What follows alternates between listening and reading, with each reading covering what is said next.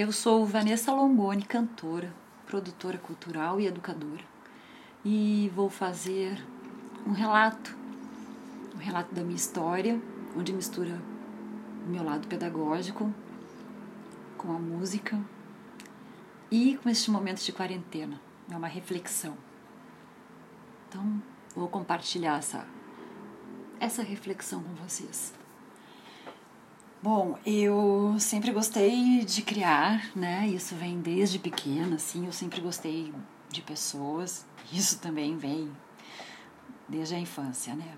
Eu fui criada por uma família muito grande, uma família musical, onde a gente ficava tudo em roda, cantando, tocando. Meus avós cantavam em bailes, em circos, uh, tocavam a minha avó cantava tango e, e tudo isso nas redondezas uh, de Sombrio, que é uma cidade que fica em Santa Catarina. É uma cidade perto, perto de outras duas cidades, é, Concom e Sangadatoca. Uh, meus tios todos tocavam, doze tios avós, tocavam violão, cavaquinho, tantã, é, chequerê. Era bem bacana, assim. Tinha uma espécie de um regional também. E assim eu fui criada, eu e meus primos, correndo em volta dessas rodas, né? E, e correndo atrás de, de um lugar muito especial, enfim, de uma situação muito especial que eram as serenatas. A minha família fazia muitas serenatas, né? E a gente a gente aprendeu a fazer silêncio por causa delas hum, sempre um primo, um primo mais velho, ou uma tia, ou uma mãe chegava para nós e, e dizia, né, galera, olha só, agora vocês tratem aí de ficar bem quietinhos, de fazer silêncio, que é para não estragar a surpresa, né? Uh, e era lindo, assim, esse momento onde todo mundo chegava bem devagarinho, assim, na casa, que ia oferecer a serenata, ia para perto da janela e, e era lindo de ver assim essa esse rosto que, que quando abria a janela, né, esse rosto assim que estava é, meio meio assim surpreso, meio tá aturdido ainda, né, tá atrapalhado ali. E como se fosse assim um sonho, né? A pessoa abria a janela e, e recebia aquela música durante muito tempo eu achei que serenata era meio assim, era meio um sonho. E acho que gosto muito de música e da noite em função desses momentos assim, né? E era tão lindo de ver assim aquele rosto na janela e a pessoa feliz e ao mesmo tempo tinha um, uma mistura de paz assim, né? A mistura do silêncio, o rosto da pessoa, a música. E até hoje, quando eu, eu vejo janelas se abrindo no meio da madrugada, eu tenho uma sensação assim muito forte, corporal, né, da, da areia no pé, assim, aquela areia fininha, branquinha, né, meio gelada, que é a areia da noite, né? Ah, então lá em Sombrio a gente ficava na Praia da Gaivota, que era onde os meus avós tinham casa, e as serenatas eram feitas lá. E é muito bacana que eu tenho muito vivo em mim, assim, uh, algo que eu considero caro de, nessa recordação, que eu escuto com perfeição, assim, até hoje, quando eu vejo essa cena, é, os meus avós, a minha mãe, a minha mãe ela, ela era cantora, minha mãe foi cantora de rádio. Ela foi cantora de rádio de um programa lá de Porto Alegre, que era o programa do Guri. A mãe conheceu Elis e também foi convidada para ir para o Rio de Janeiro, mas infelizmente é, o meu avô não deixou a minha mãe ir para o Rio, apesar dele também ser músico, porque ele comentou com ela, né? Comentou, enfim, disse que isso não era coisa de gente decente. E, enfim, Ele cortou, interrompeu uma voz muito linda. Eu, obviamente, tive sorte, tenho sorte de escutar minha mãe cantando ainda. Mas ele interrompeu um sonho, né? Que era o sonho da minha mãe de ser cantora. Mas, voltando para o que eu estava falando, sobre a imagem da janela, eu tenho essa recordação, assim, deles cantando, e para mim é nítido a seguinte música, assim, que é. Vento que balança as palhas do coqueiro, vento que encrespa as ondas do mar, vento que assanha os cabelos da morena, me traz notícias de lá. E assim ia as cantorias, né? E a gente correndo em volta da serenata, voltava para casa de manhã, vendo, vendo o sol nascer, tomando café na casa da última pessoa. E era uma tradição, assim. Cada casa que a gente passava, a gente é, a, a pessoa oferecia uma, uma comida, um vinho que ela tinha feito. E na última casa a gente parava, tomava esse café, um café perfumado, lembro do cheirinho assim do café.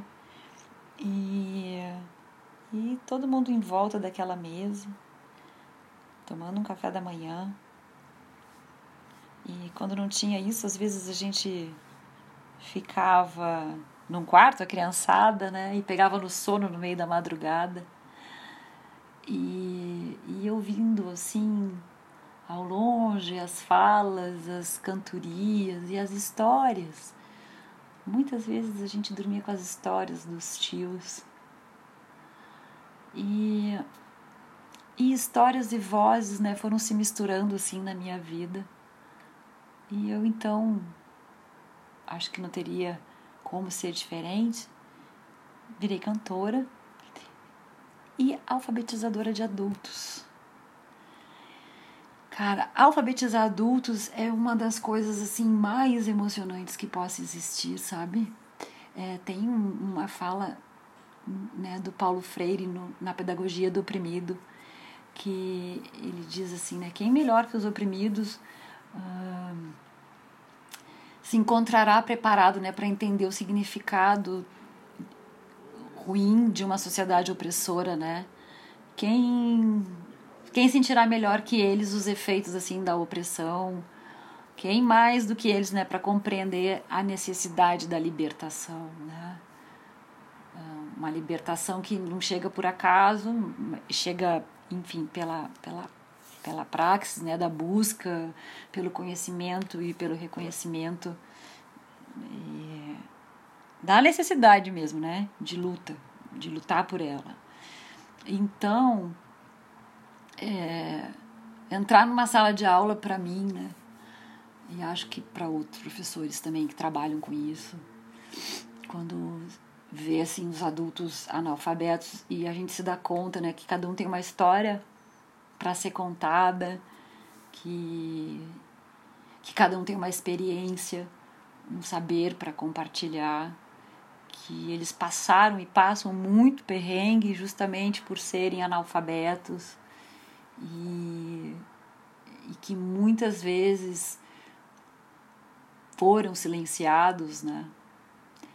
E que as políticas públicas não dão conta ainda dessa demanda. No Brasil ainda temos muitos adultos analfabetos, se eu não me engano já são quase, são quase 11 milhões. Então faz com que essa experiência em sala de aula de educadora ela seja muito revoltante. E e ao mesmo tempo ela é profundamente amorosa, sabe? E e faz com que a gente dentro da sala de aula faça de tudo para que essas pessoas se apropriem das suas vozes, né? E isso então, justamente comigo, né, que sou também cantora, uh, penso na hora, assim, de ferramenta mais concreta de experiência, de apropriação de voz, encantar, né? Uma experiência muito concreta. Escutar a sua voz, na fala, mas também no canto, né? E se apropriar disso, se apropriar do que se fala. Então, um dia eu levei para para a sala de aula uma proposta, né? E a gente vinha trabalhando já sobre questões de gênero e isso entrou, a gente foi falando da vida de cada um e veio uma questão onde eu achei que se encaixava bem uh, uma música. Então cheguei na sala de aula e desfiei. És um senhor tão bonito quanto a cara do meu filho. Tempo, tempo, tempo, tempo. Vou te fazer um pedido. Tempo, tempo, tempo, tempo. Compositor de destinos, tambor de todos os ritmos. Tempo, tempo, tempo, tempo entro num acordo contigo. Tempo, tempo, tempo, tempo.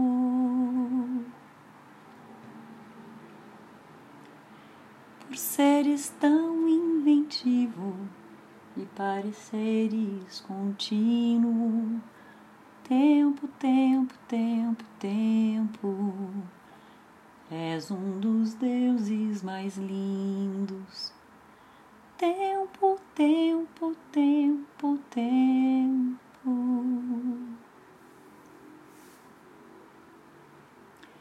Que sejas ainda mais vivo no som do meu estribilho. Tempo, tempo, tempo, tempo. Ouve bem o que te digo tempo, tempo, tempo, tempo. E assim eu cantei oração ao tempo até o final.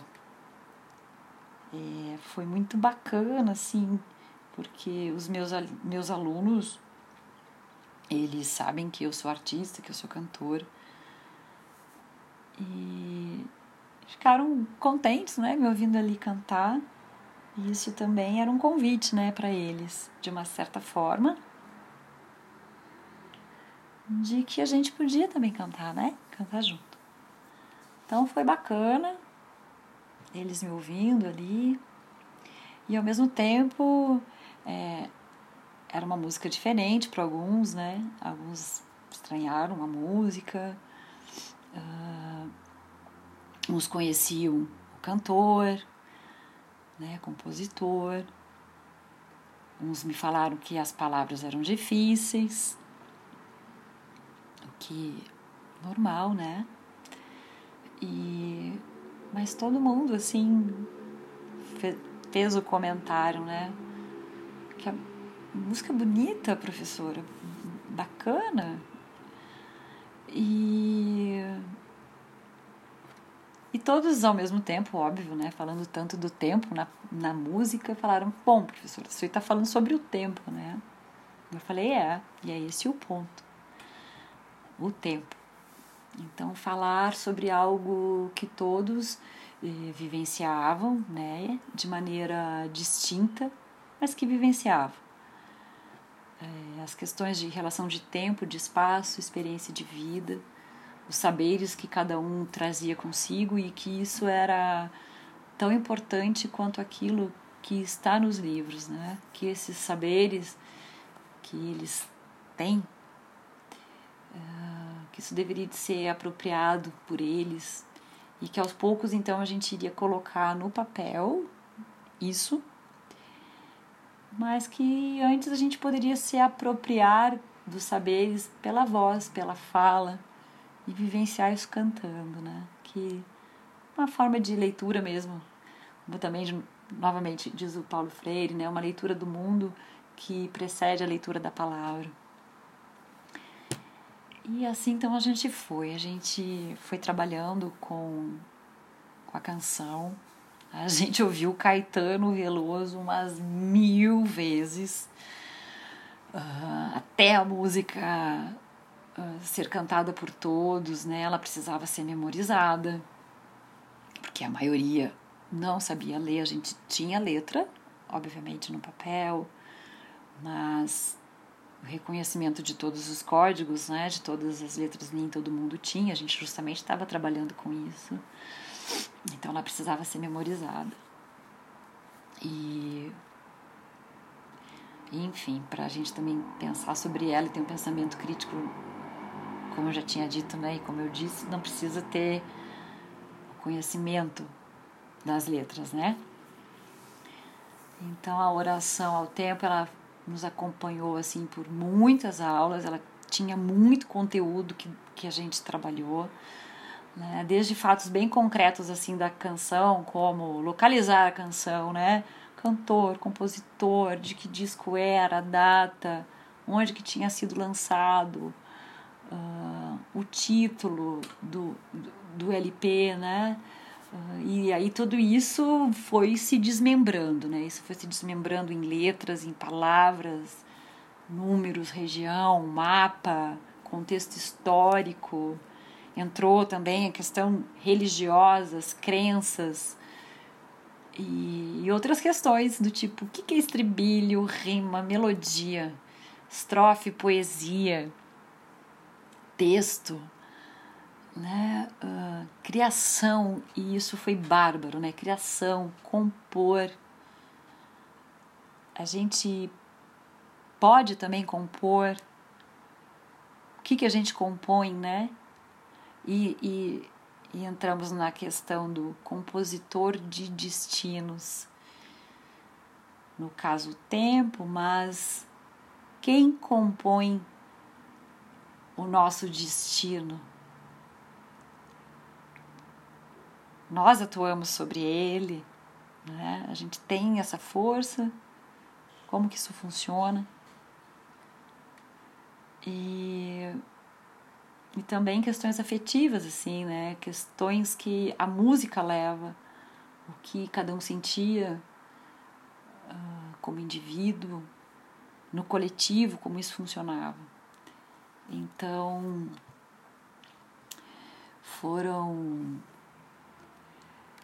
foram 23 alunos contando é, a sua, as suas histórias. Esses alunos eles estavam numa faixa etária de 35 a 72 anos. E a gente fez assim uma linha de tempo individual que foi contada por fotos, por palavras significativas, e cada um trouxe uma canção. nisso sim foi, foi muito lindo ver esse universo, é, ver essa troca musical e de histórias, né? E eu tinha um aluno, seu Nicanor, um senhor de 68 anos, muito faceiro, assim, de sorriso largo, divertido, sempre muito bem perfumado, bem vestido, com uma calça de tergal assim com friso, sandália franciscana, bem assim é, encerada, né, engraxada, lustrada. Ele tinha um anel de, de pedra vermelha é, que ele usava no dedo anelar da mão direita dele sempre usava um colete, um coletinho de paletó, assim, e um chapéu branco. Um chapéu branco que tinha uma peninha verde.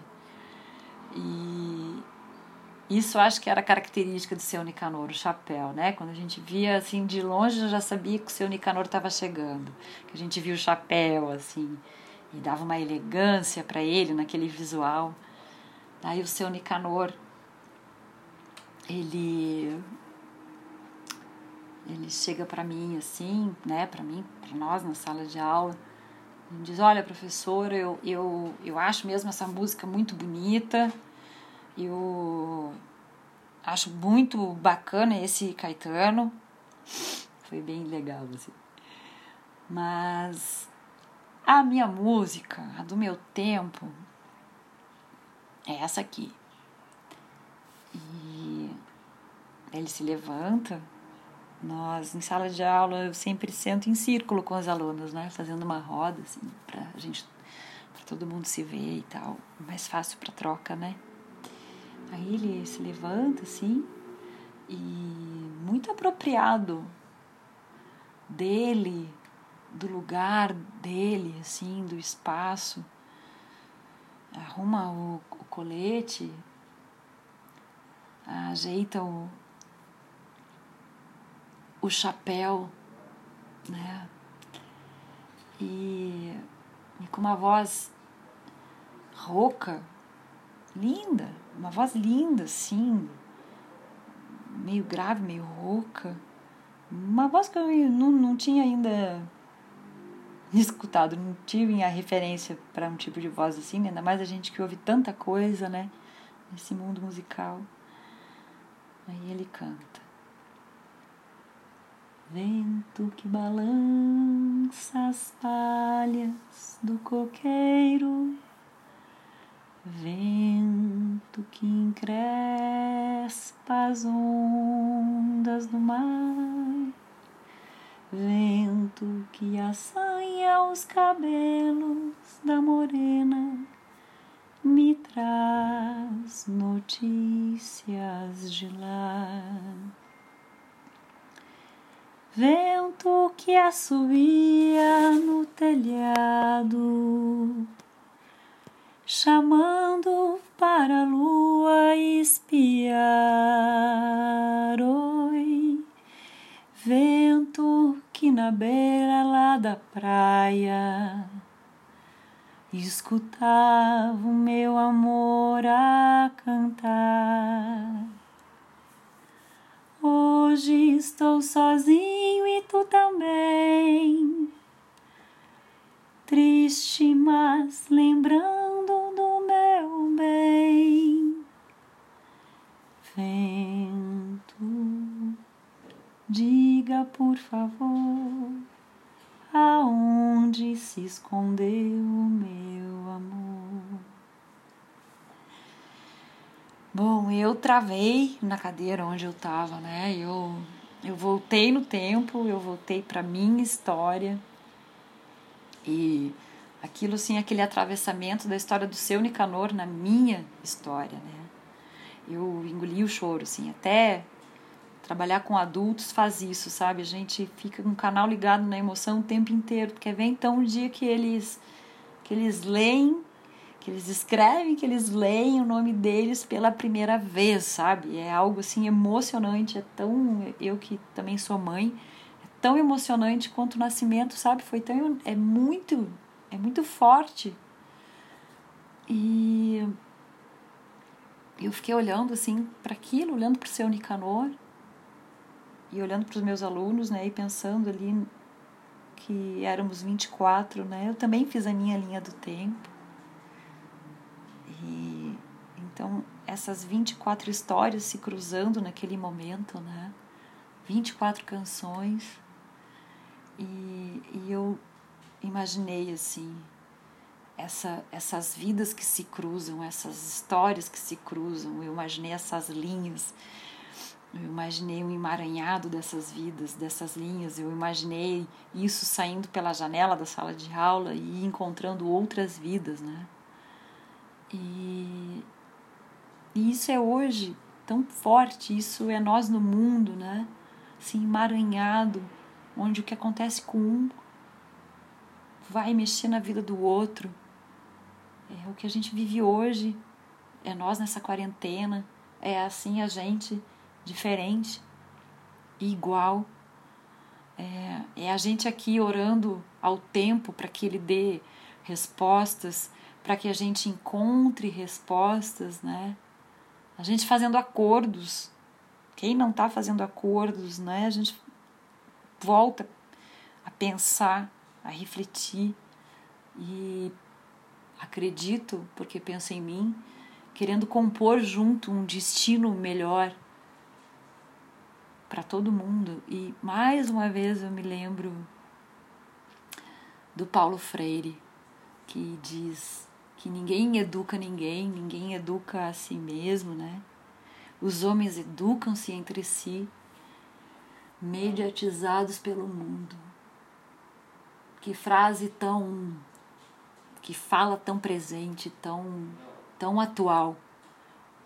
Então, fecho aqui a minha reflexão.